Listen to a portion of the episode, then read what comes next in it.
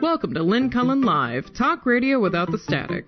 Email your questions and comments to lynn at pghcitypaper.com.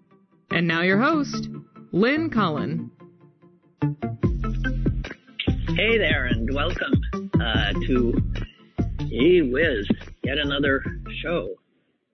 Uh, it's uh, June 21, 2021, and uh, I guess it's summer, literally.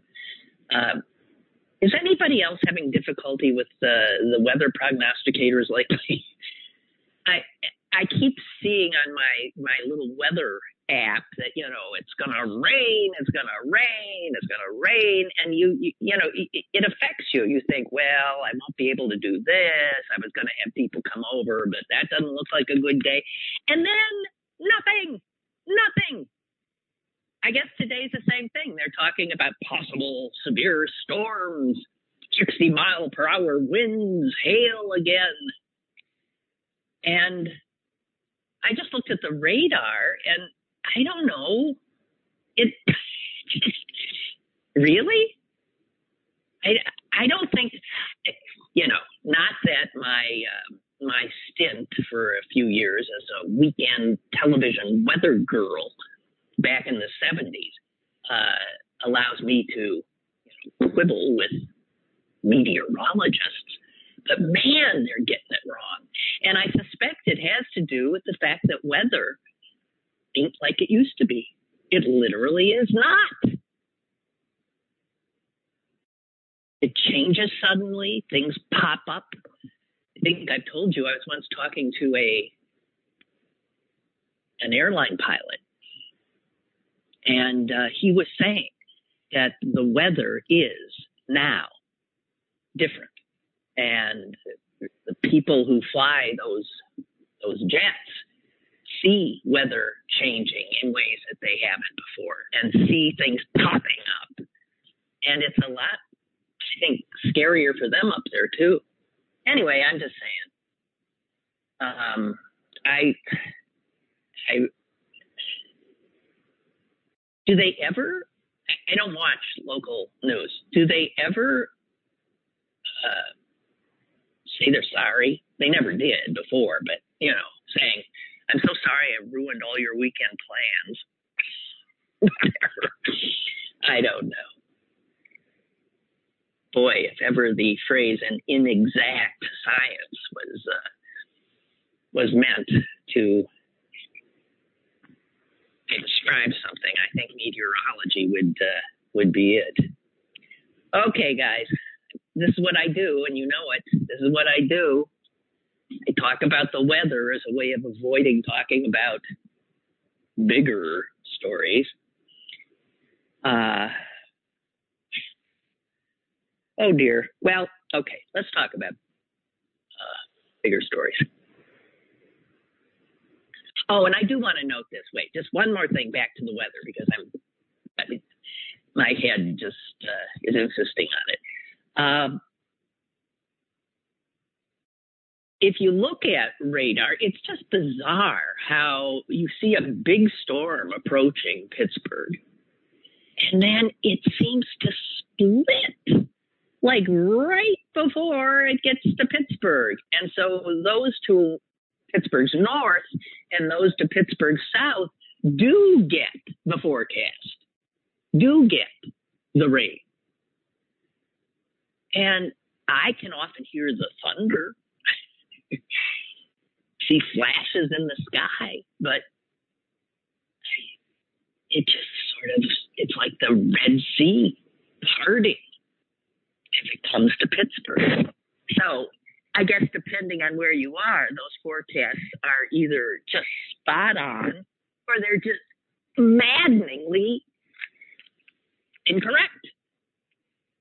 And it's true, they might say scattered, but then that doesn't tell you anything.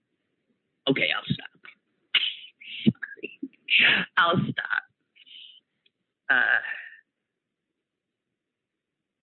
there is one story. I, I'm sort of loath to even step into it. There is one story that I have to admit since last we spoke that affected me more than any other, that, that, that made me, uh, you know, feel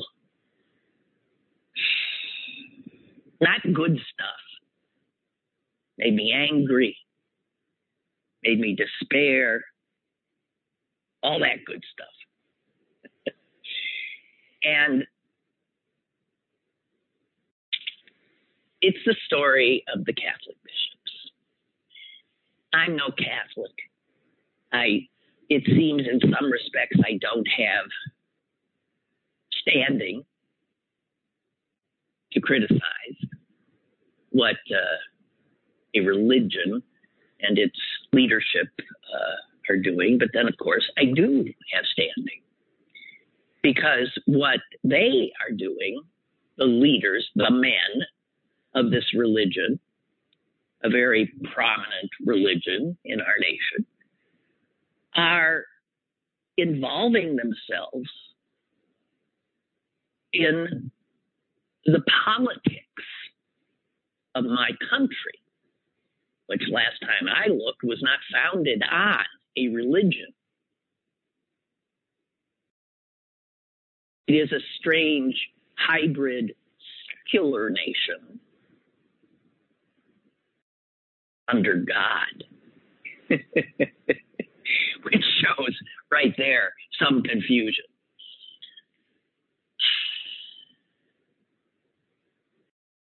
But trying to get a sense of where America is um, in relation to other countries in the world. You can see with the Catholic Church, the American Catholic Church, how conservative this country has become, at least among those who hold great power. You know, Catholics as a voting bloc used to be Democrats. Not so much anymore. No, the majority of American Catholics now, and that is even with a huge influx of Hispanic Catholics in this country. But the majority of American Catholics are Republicans. And that says something now when the Republican Party is not even a democratic party. It is increasingly a, I'm just going to say it, a fascistic party, a white nationalist party, an obstructionist party, a party that is in fact actively working not to further democracy, but to inhibit it.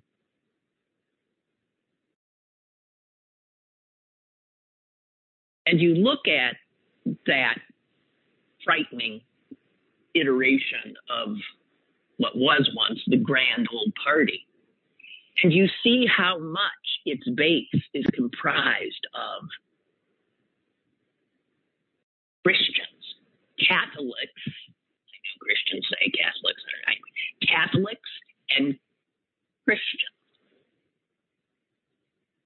And to me, it is by its very nature and what it professes and what it supports and who it labors for.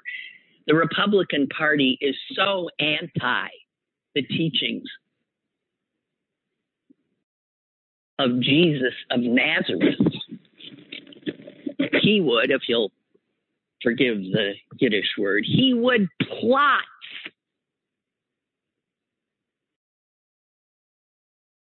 if he could see, and I suppose you think he can, if you believe, if he could see what is done in his name.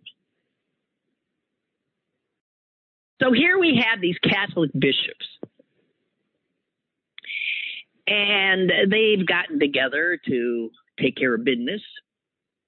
And what is like the big thing that they really need to take care of? They need to be political. They need to take their power and make a statement. And in making that statement, they are doing this, changing the rules of who can receive the sacrament of the Eucharist.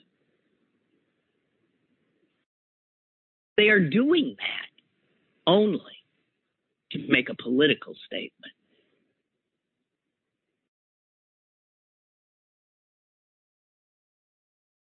And they're gunning for the President of the United States. Perhaps the most religious president of this country, certainly since Jimmy Carter, right? I mean, we would agree on that, I would think. Uh, Joe Biden clearly is informed by his faith. He is clearly a man of faith whose uh, Catholicism has been very important to him. He attends Mass, I think, every week. Does he not? Hmm.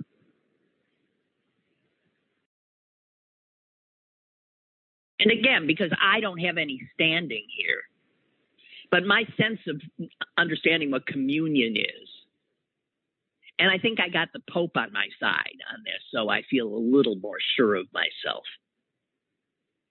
Communion is not some like award that a Catholic gets for being perfect. Communion is is not for saints necessarily. It's for everybody. It's for sinners, right? Right? I mean, I keep thinking, well, how are they? If if in order to get communion, you have to uh, be uh, anti-abortion, which is what this is all about, then how does that work?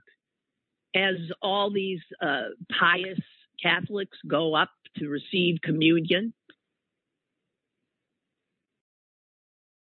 as the priest comes to them? Does he say, before we do this, I need to know what is your stance on Roe v. Wade? And for that matter, since the church is filled with teachings about the right way to live and the wrong way to live, I mean, uh, the questioning shouldn't start or end there. The questioning could go, geez, wow. And how do you feel about uh, the death penalty? Somehow that's not that. Somehow that's not as important. I don't know why. Uh, the hypocrisy. I mean, the level of hypocrisy. Are these bishops so unself aware that they they think they are in any position, and I mean moral position, to deny Joe Biden communion when they're closing down churches, consolidating parishes, also they can pay billions upon billions of dollars to people whose lives they destroyed as children.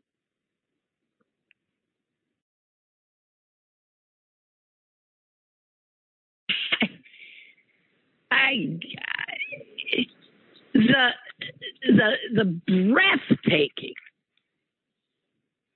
audacity of their judging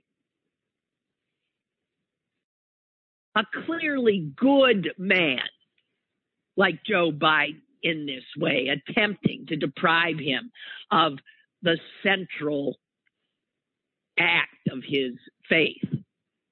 Just score a political point.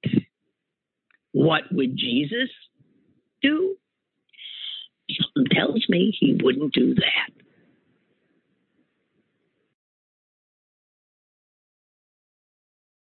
Good God.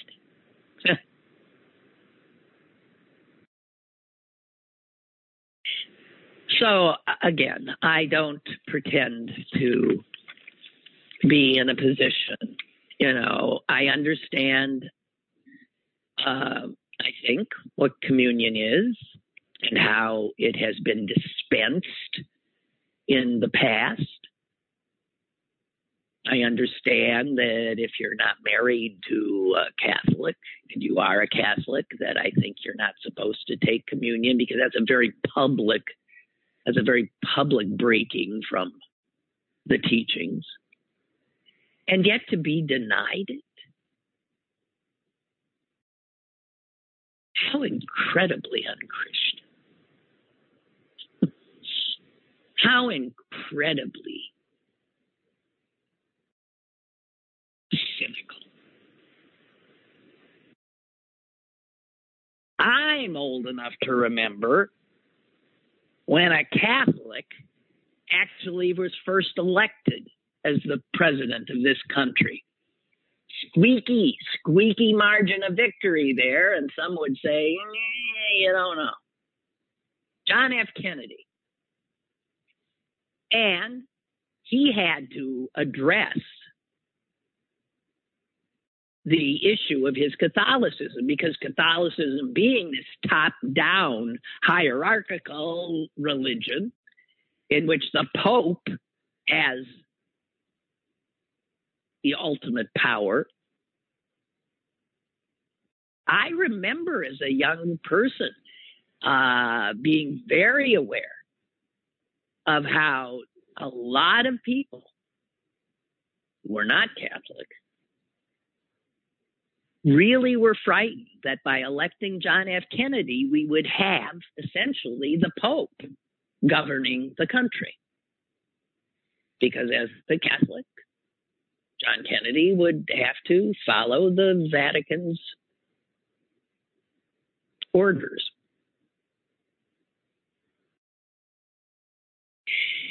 And the church like went nuts, the American church saying, oh, that is not it. That is not it. These are separate things. His religion is one thing. If he's elected, I mean, they made all the arguments about why his religion would not interfere with his presidency. and I um, I can't help but again think that this is what the bishops are doing now is lending credence to those concerns back in 1960 that Americans had that if you elect a Catholic, he's going to have to do the bidding of the Vatican because that's what the bishops are saying. He's not doing the bidding of the Vatican. So we're actually going to fall all over ourselves here, making new guidelines for who can have communion because we are players in American politics now, big players. And the funny thing, too, is about 56%, last time Pew did a thing, 56% of American Catholics support legalized abortion. So, what I think that the church should probably do is just stop offering communion altogether, unless, yeah, again, they have this like, uh, you know, inquisition before communion.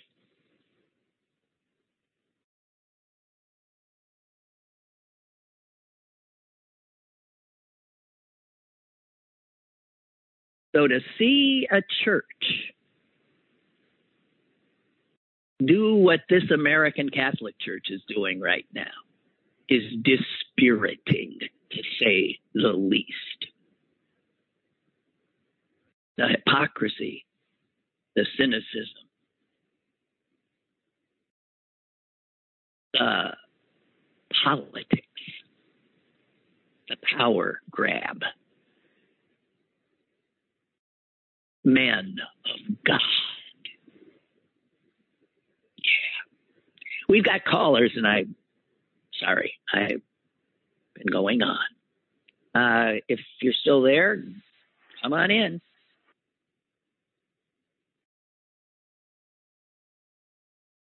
Hello. Hello. Hello.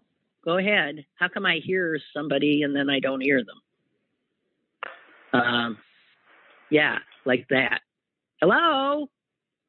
Oh shit! Do not tell me. Do not tell me this isn't. Hello. Hello. This Lynn? Hello. Yeah. Yeah, I heard a beep. This is Roger. How are you? Fine. Do we, I hear you now. I finally heard a beep. Okay. So I guess I'm on. Okay. Uh, I still don't like what so happened we're- there. I mean, I don't like what happened there. Okay, go ahead. Okay. All right. I have a love hate relationship with the Catholic Church. I mean, um, I, I, I I like the fact that they're about family and they're they're very you know, they used to be very clear on what this or that and you know and and and they kind of left you alone back in the day. Um, but I also think that this is they're doing exactly what people are afraid was going to happen under Kennedy. Exactly right. You know, they were going to dictate our, our how our president was going to rule and all this other stuff. But you know, all these crazy right wingers now, and they're crazy. They didn't used to be crazy, but they're today they're crazy. They they always want to go back to our founding fathers and what they wanted, especially when it comes to like gun rights and all this stuff. Ah, do do the do people realize that this country was founded by people who were not only escaping the Church of England but also escaping Catholicism for their persecution that they had been doing for over a thousand years or you know and so isn't being a Catholic un-American? Jeez, God. No, but um, I mean, No, it's not. Although I, I hear what. Uh, listen, most Americans today are what you would then call un-American. I mean, they don't even understand the precepts of of the founding of this uh, experiment, which had looked like it was uh, relatively successful, and now look like it's going, you know, over the cliff. I don't know, but you know, it's not just the Catholics. Let's be clear about that because if you look at who um, is fueling the craziness and the danger in this country right now, it is in general Christians, right?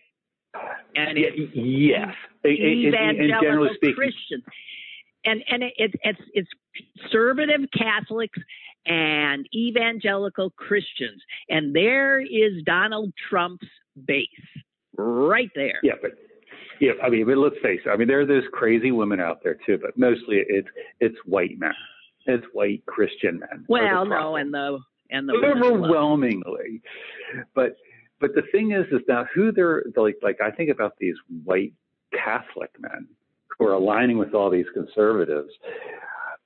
Um, their ideology was really, you know, is founded, you know, is was represented by the or was the philosophy of the KKK, who wanted to string up Catholics just like they wanted to Oh, string sure. up black people Sure. and Jews. And it's like That's you guys That's are right. like sleeping with your your enemy to some degree. I know, I, right.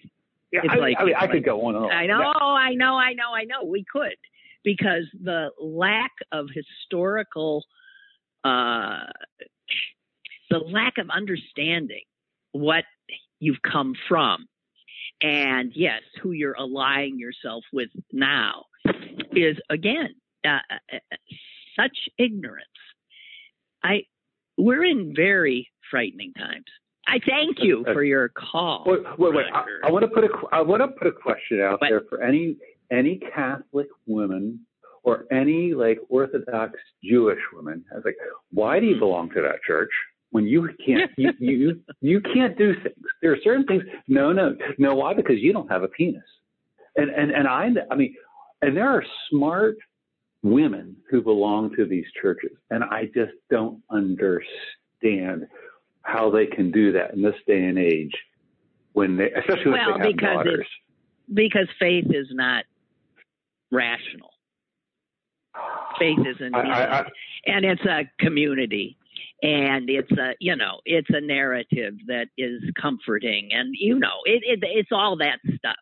But and and, I they, would- and I- allowances are made because I've had talks with Orthodox Jewish women um, about how you can tolerate this, what certainly appears to me to be uh, second class citizenship. and Yes. oh my, they, they've worked this out long ago of why. really? It's fine. Oh, sure. Oh, sure, sure, sure, sure. In fact, perfectly happy. Uh, it maybe it's like the Stockholm syndrome. You get taken hostage and you fall in love with your with the guys who took you. I don't know. I, I, mean, I, I, I, I dance around that very carefully because I don't want to be offensive, but it's hard to No, I know. question I know. and not be I offensive. Well, I understand that. All right. Thank you. Bye. Bye. Henry writes, I'm a Catholic, but maybe not for too much longer. Yeah. Oh, that's the other thing. You know, Americans are leaving, Catholic Americans are leaving the church in huge numbers, and a lot of young ones leaving. So it's sort of the the bishops here are doing sort of like what the Republicans are doing. They're they're not looking too far ahead. They're not looking at what their what their current positions are, what that is doing to their future. Maybe they'll just keep closing parishes and locking up schools and I don't paying out uh, settlements uh, to the people whose lives they destroyed. But you know, a lot of Catholics, and and I know this because they, in fact, are pretty vocal about it. Many uh, have had it. The church for them and the the the sexual uh, scandal uh, and the children have have turned off a lot of Catholics who just don't. It's hard to look with respect at the people you were taught to respect when you find this out.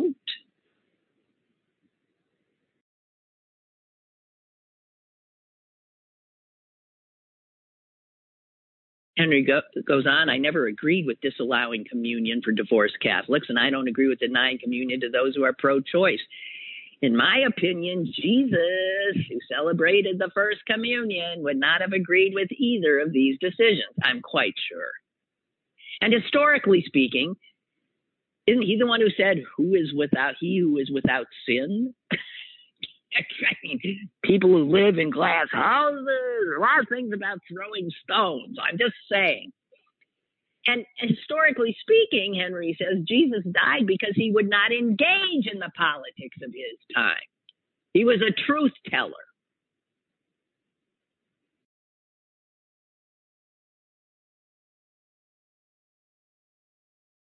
These bishops, Henry writes, who are making these decisions on behalf of the in be, on behalf of the tax exempt Catholic Church. Clean up your own house first before you cast stones. Yes, that's the way I feel too. That's the breathtaking audacity.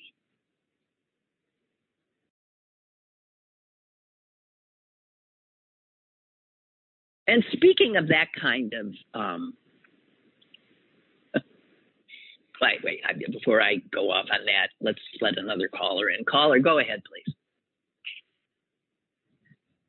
Hey, Lynn, it's Ray from Lawrenceville.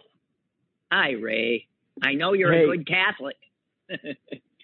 Well, You're I, good Catholic. no good Catholic would claim that.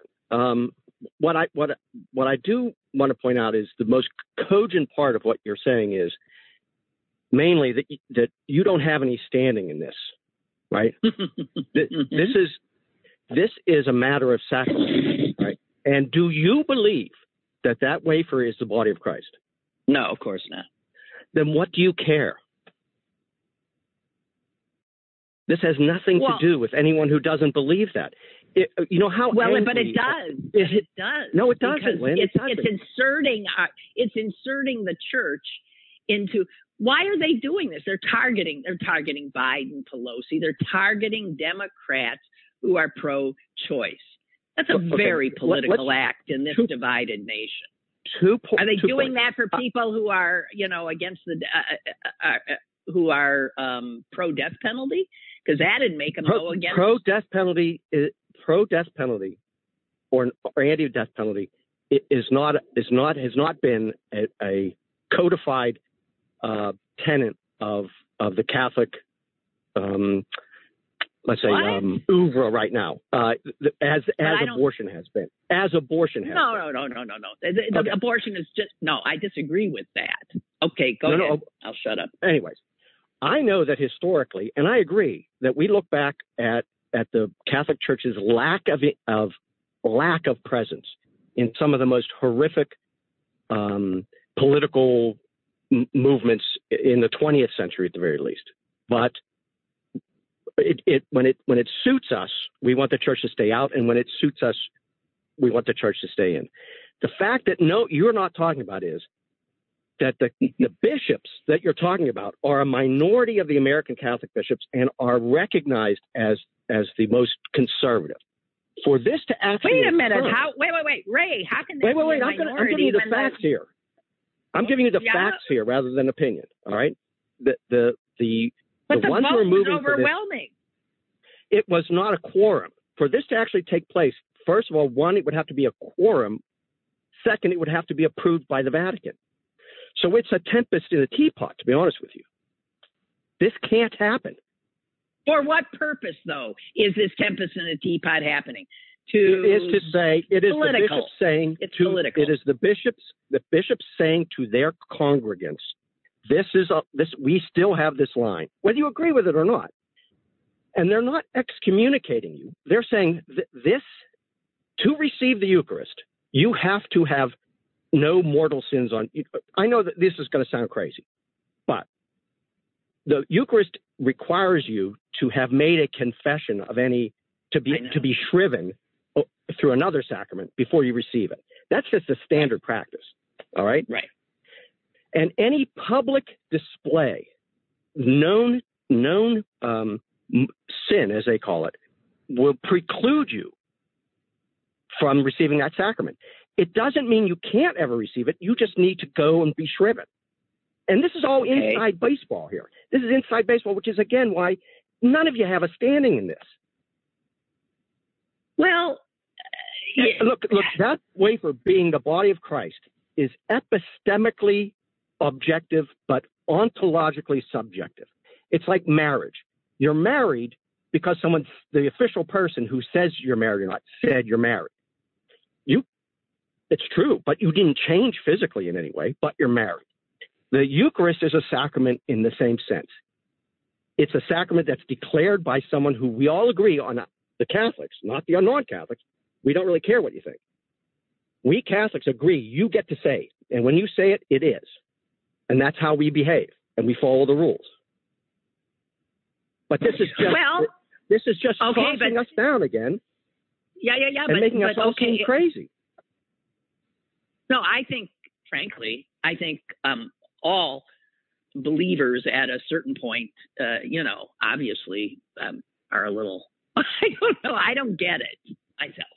No, of course you but you believe the you believe that the money in your pocket is money, right? You believe your driver's license entitles you to drive a car. yeah. What does that have to do with? it? All right. Well, we are we we the Catholics are in a community where we have agreed certain things are certain things, and we just agree to that, whether you like Yeah. it or not. You know who can also cannot receive communion? You can't receive communion. That's correct. Is that a political movement? I'm not a Catholic. Why would I even? Right. Yeah, no. Exactly. That's my point completely. You're not a Catholic. I know, but Biden is a Catholic. This is but if between Biden's Biden a Catholic and his and we're priest. And it's not going to happen. For all, uh, but it's established. I understand it's not going to happen. But so what's all the kabuki theater about? It's political. That's it's our what you're not being kabuki theater. This is ours. No, this it's not our a big theater. playing out. Of, It's but ours. Ours. okay, fine. Not yours. It's yours. Okay. And if Biden, if if Biden is part of the kabuki theater, he doesn't want to read his lines. Sorry, you're not part. You know, you're either in the act or not in the act. You can't just walk on stage when you feel like it. It's our theater. Would you agree that he's a better Catholic than most? He's probably a better Catholic than I am. Okay. I'm sure he's a better Catholic than I am. He's probably a better Catholic than most of those bishops. That's yes, that's what I. point. I'm. That's not the point. Jeez. All right. Always good But to hear listen, from you. we're we're an easy target. All right. Yes, that's true. That is yes, it true. is. And the All right. bishops are making you an easier target. Yes, that's true. I- Thank you. I'm glad your equipment is came in and is working. All right. well, me too. Thank and I was I was waiting for for Father what is it Father who? But he's not a Roman Catholic. He's No, no, no, no, no. He's a Orthodox. He's married. so I'm not familiar enough with yeah with their That- theology on all this. So I gave you my half-assed version of I Catholicism. no, no, no. That's I it? know you're a I know you're a very serious uh, Catholic, and I appreciate it. Thank you. Okay. Bye. Thank you. Thank you. Bye bye. And um, I geez, I, I'm. Oh, we got another caller. Have I poked a hornet's nest here? Hello. Hello. Hi. Hi, Lynn. Hey, I was a Catholic 43 years ago when I got married. I left the Catholic Church. And I don't care if they do that with communion. Where my problem is, is everybody going to that Catholic church is supporting pedophiles. They're supporting their trials, whatever they get. When you put that money in that pot, you are supporting pedophiles. And you, you know the church is doing wrong, but you keep going. So you're a hypocrite for going. So that's how I feel about that. as far as I'm concerned, any other business would be doing what they're doing would be closed down. But the federal government has no balls because they're afraid of the Catholic Church. That church is a disgrace. I went to that church, but they did not recognize my marriage. I got married in the Methodist church. They are the most hypocritical people I've ever met. There are some good ones. I'll admit there are some good ones, but most of them are hypocrites. Believe me, I've been around them. And I went to catechism. I went to first communion, the whole bit. And I believed it.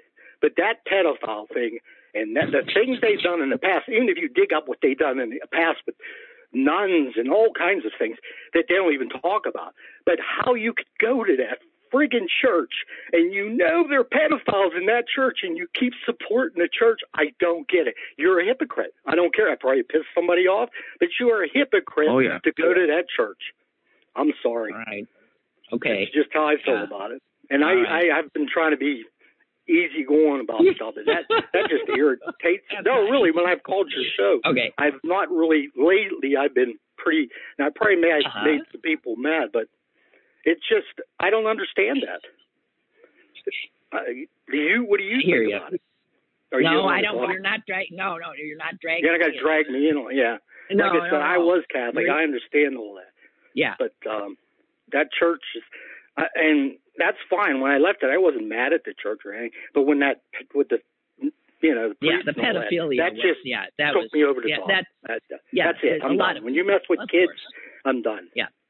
I heard about it too when I was a kid too about that stuff, but I didn't believe it. But then, you know, but Okay. Thank, Thank you. you. I made some people mad, but I'm sorry. I know. That's okay. That's okay. Okay. Being Okay. Goodbye. being mad is what America's all about these days. right.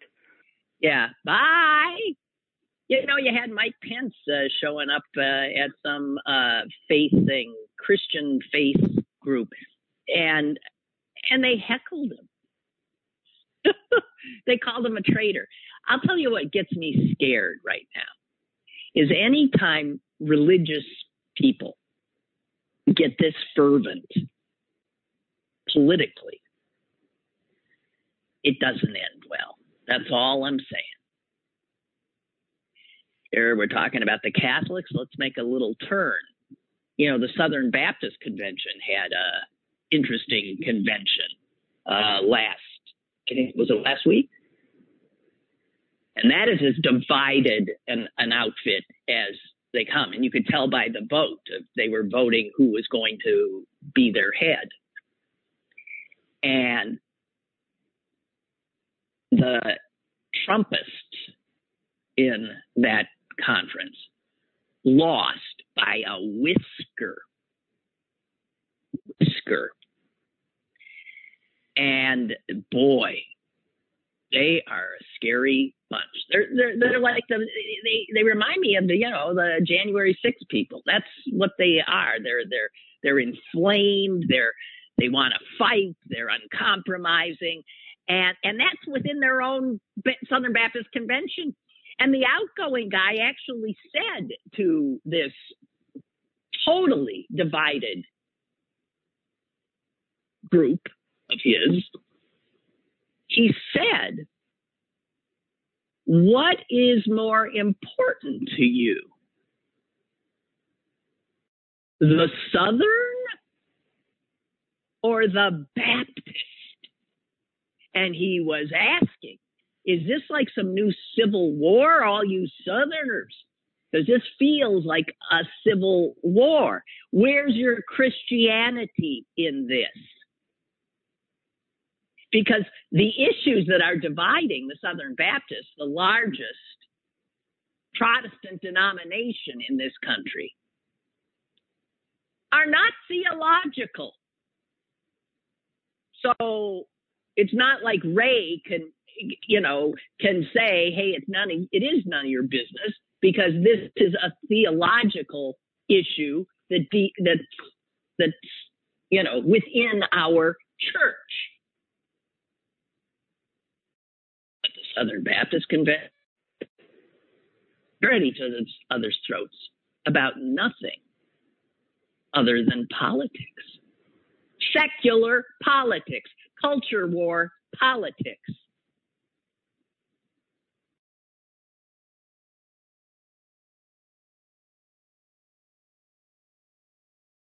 And again, know our history. The Southern Baptist Convention was created because of a split, which is where they're heading again, with Northern Baptists.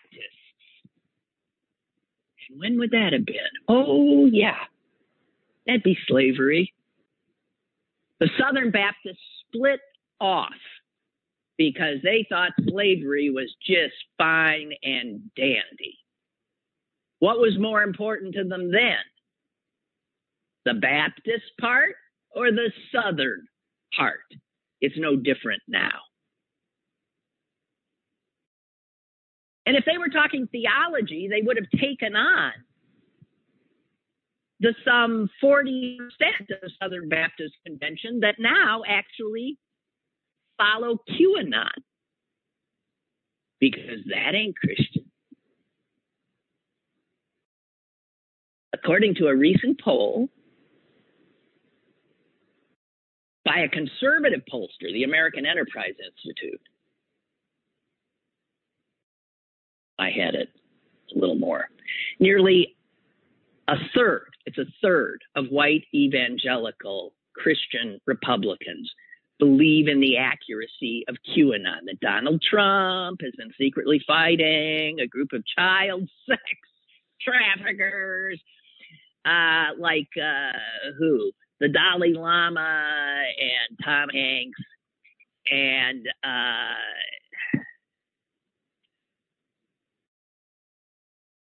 and it was pointed out that the Southern Baptist Convention has absolutely in no way taken that on. Do you imagine that kind of that kind of going afield, far afield from the Christian teachings of your faith, and the Southern Baptist Convention has that whole convention, it didn't make the agenda. QAnon is not real.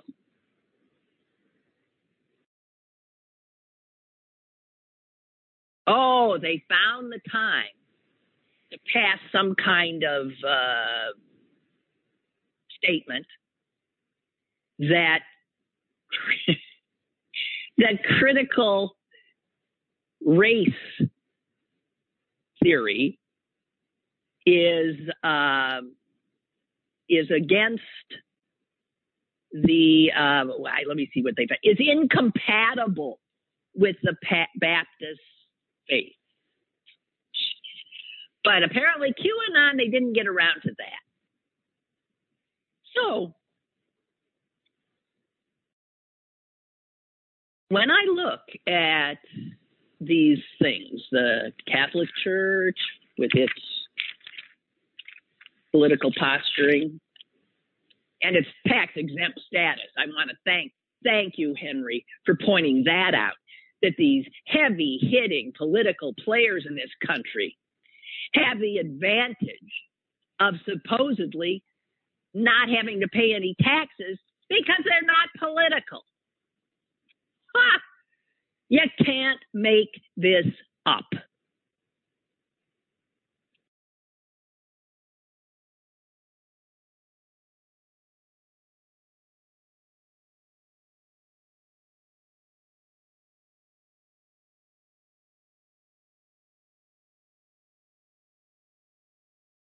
Is that another caller?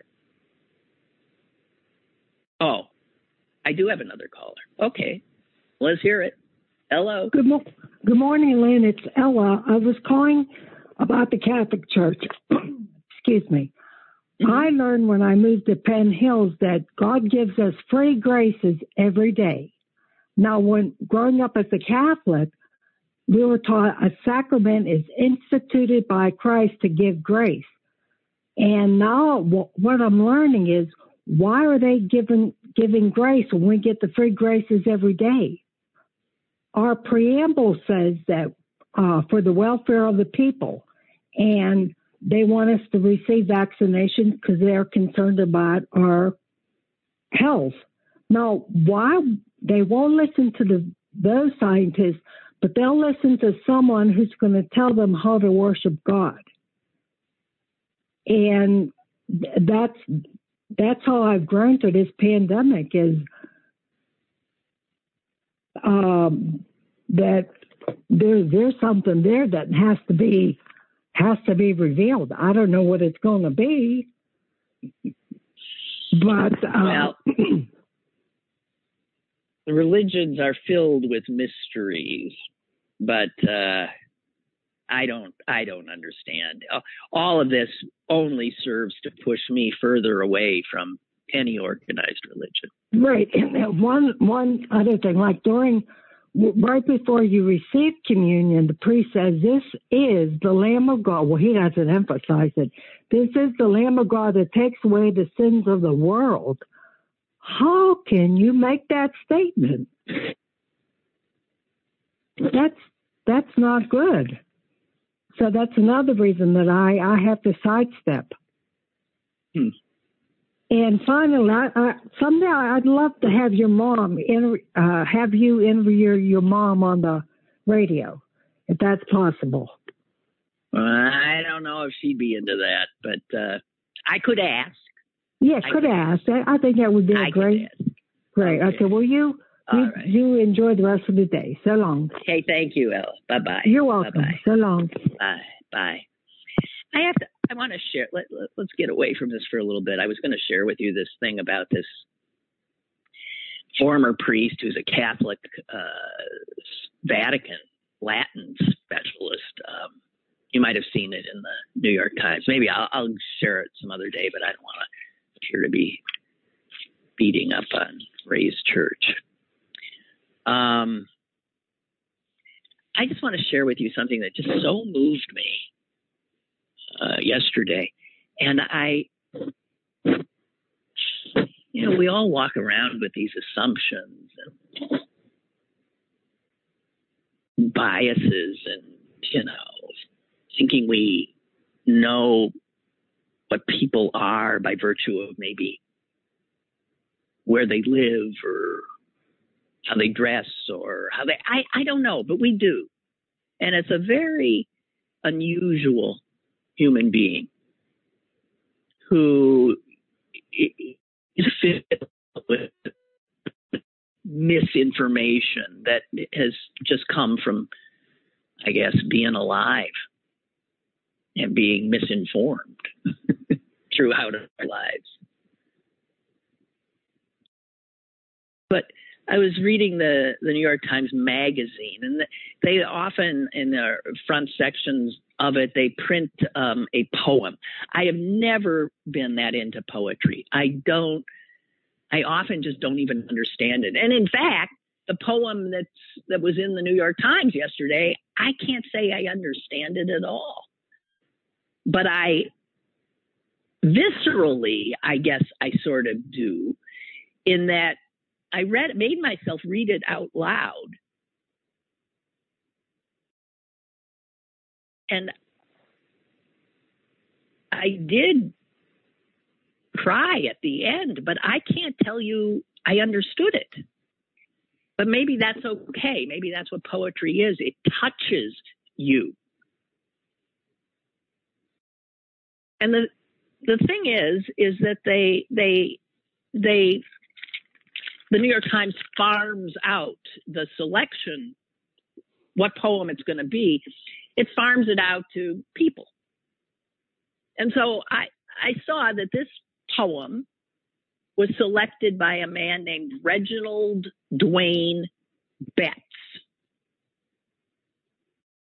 And Reginald Dwayne Betts writes a little thing to introduce the poem. And here's what he says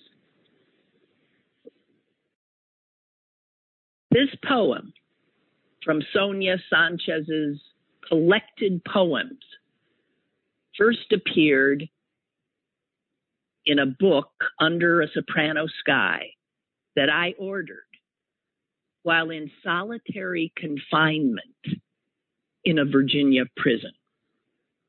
Okay, so right there, right there, I'm like, what, uh, what, what, what?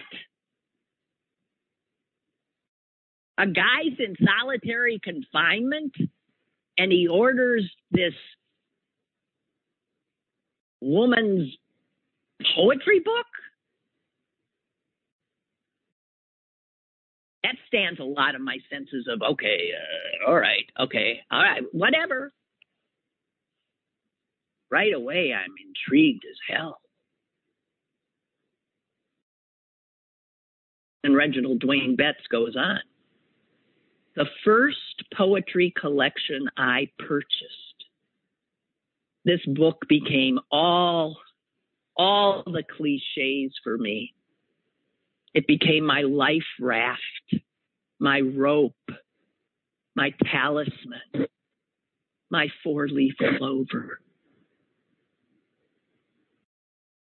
From the history of the move bombing, that was in Philly, recall, to reminding me of Auschwitz's horrors, I got it from that book. All these years later, I can nearly see myself flipping through these pages in my sleep, astonished and alarmed by what words might do.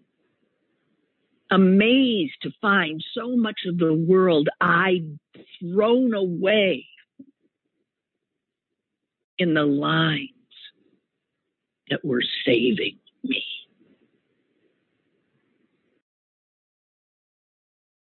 How powerful is that?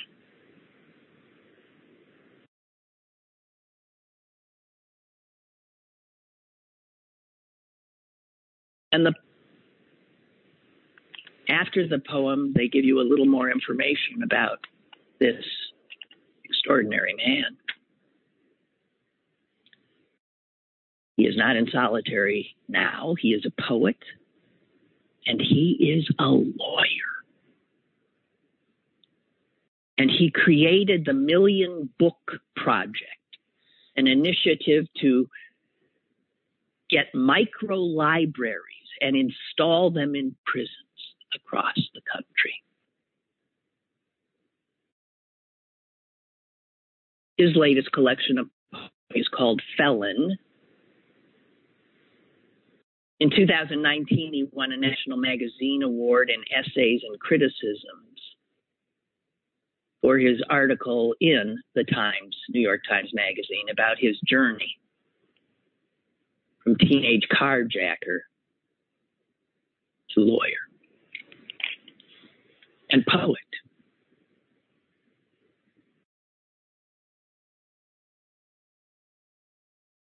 And I guess, again, I don't know I can read this right because I don't understand it.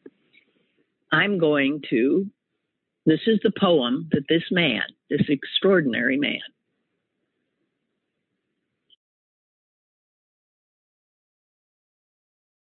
chose. And he chose a poem by Sonia Sanchez, which was written after she wrote, which she after she read a New York Times article in 1958. And it is titled There is No News from Auschwitz.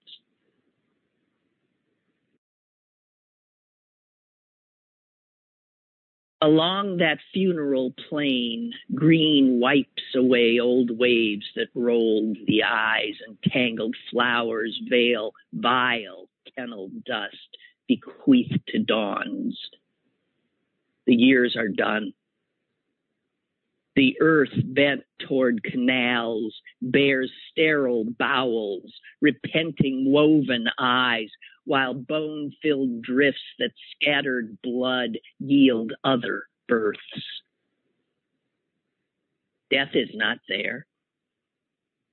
No special people trailing alien dens or children moving in the rain of ash, unraveling minds. Life is not there. Not even myths that rode young stallions to a circus tent and carried torches on a convent wire beyond the tides. No other signs that men patrol chained sheets of sea. I grieve our empty ships. There is no news from Auschwitz.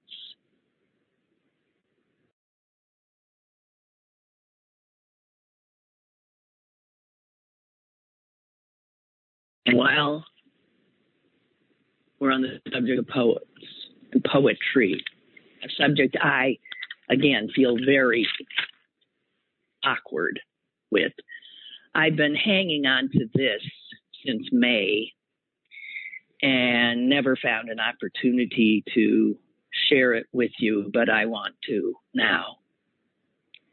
This has to do with something that's happening in Myanmar formerly known as Burma, Myanmar, which has seen a horrific military coup and where people are being killed,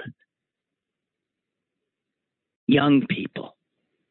Even a beauty queen stood up at a in at maybe the Miss Universe contest and bravely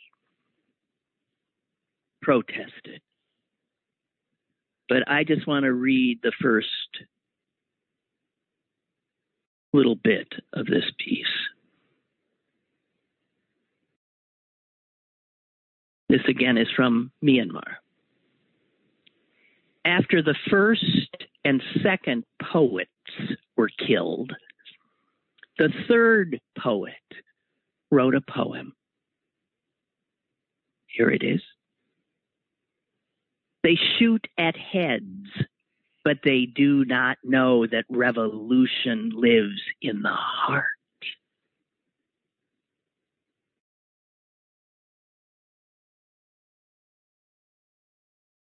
And the third poet who wrote those words was killed.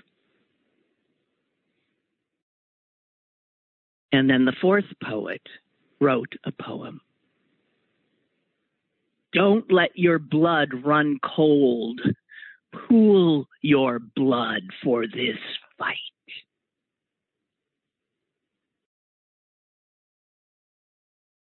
And the reporter Hannah Beech says, and after that fourth poet was killed, his body consumed by fire on May 14th. There was no more verse at least for a moment. And then she goes on to say how on the front lines of this battle against these monsters, poets are warriors. Just like Betts says, he couldn't believe what words might do. The generals who took Myanmar by force have imprisoned more than 30 poets and killed at least four, all from the same township, which is in central Myanmar and is the center of fierce resistance.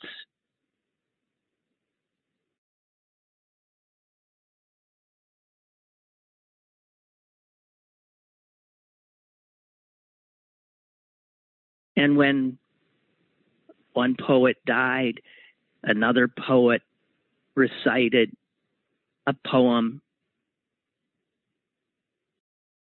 at the funeral. They began to burn the poets when the smoke of burned books could no longer choke the lungs, heavy with dissent. And weeks later, that poet, who's also an engineer, turned up dead.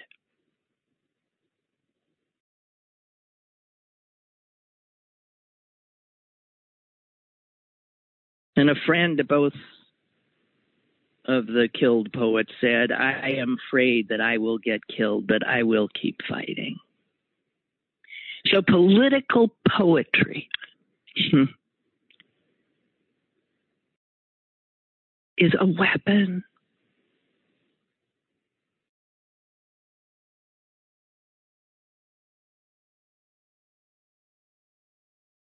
One of those killed wrote this. He was killed when someone threw a bucket of gasoline on him and lit him on fire. He was the fourth poet.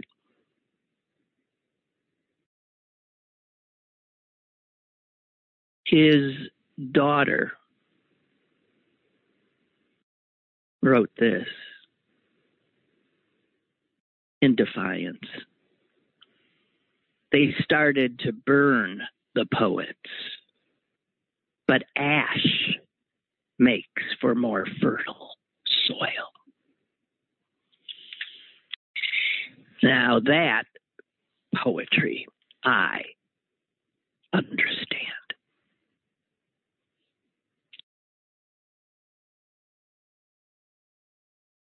Well, that's that, guys. Thank you. All the callers and the uh, writers and the listeners and you patient folks who waited for us to get our act together. And I, um, I'll be back tomorrow. Good Lord willing, and the creeks don't rise, as Doug Hoerth used to say.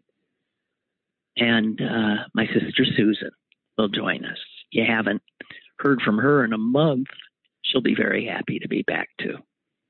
Have a great day. Bye.